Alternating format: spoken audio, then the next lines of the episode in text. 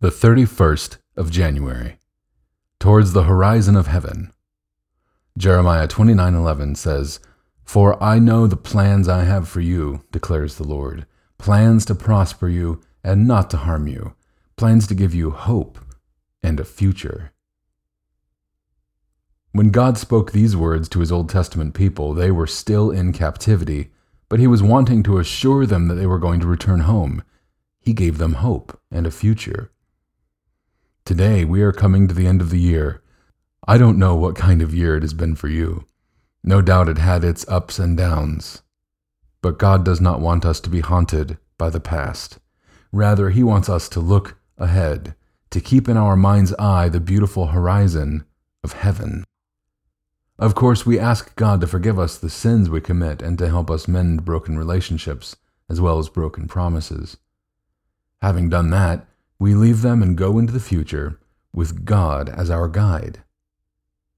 As Christian people, we can know with certainty that God's ultimate plans for us are good, better than we can even imagine. One of the lovely promises God gave to his Old Testament people was that the land they were going to was looked after by him. The eyes of the Lord your God are continually on it from the beginning of the year to its end. Deuteronomy 11:12. In the same way he will look after us every day. His plans for us are good, giving us hope and a future. He who watches over you will not slumber.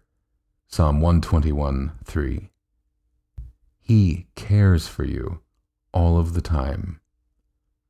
As one of the old writers has said, hope can see heaven through the thickest clouds. Thomas Brooks. So God wants us to keep looking up and onward. May you have a blessed year and go with God all your days. And a prayer. O Lord, watch over my life, both now and forever. Amen.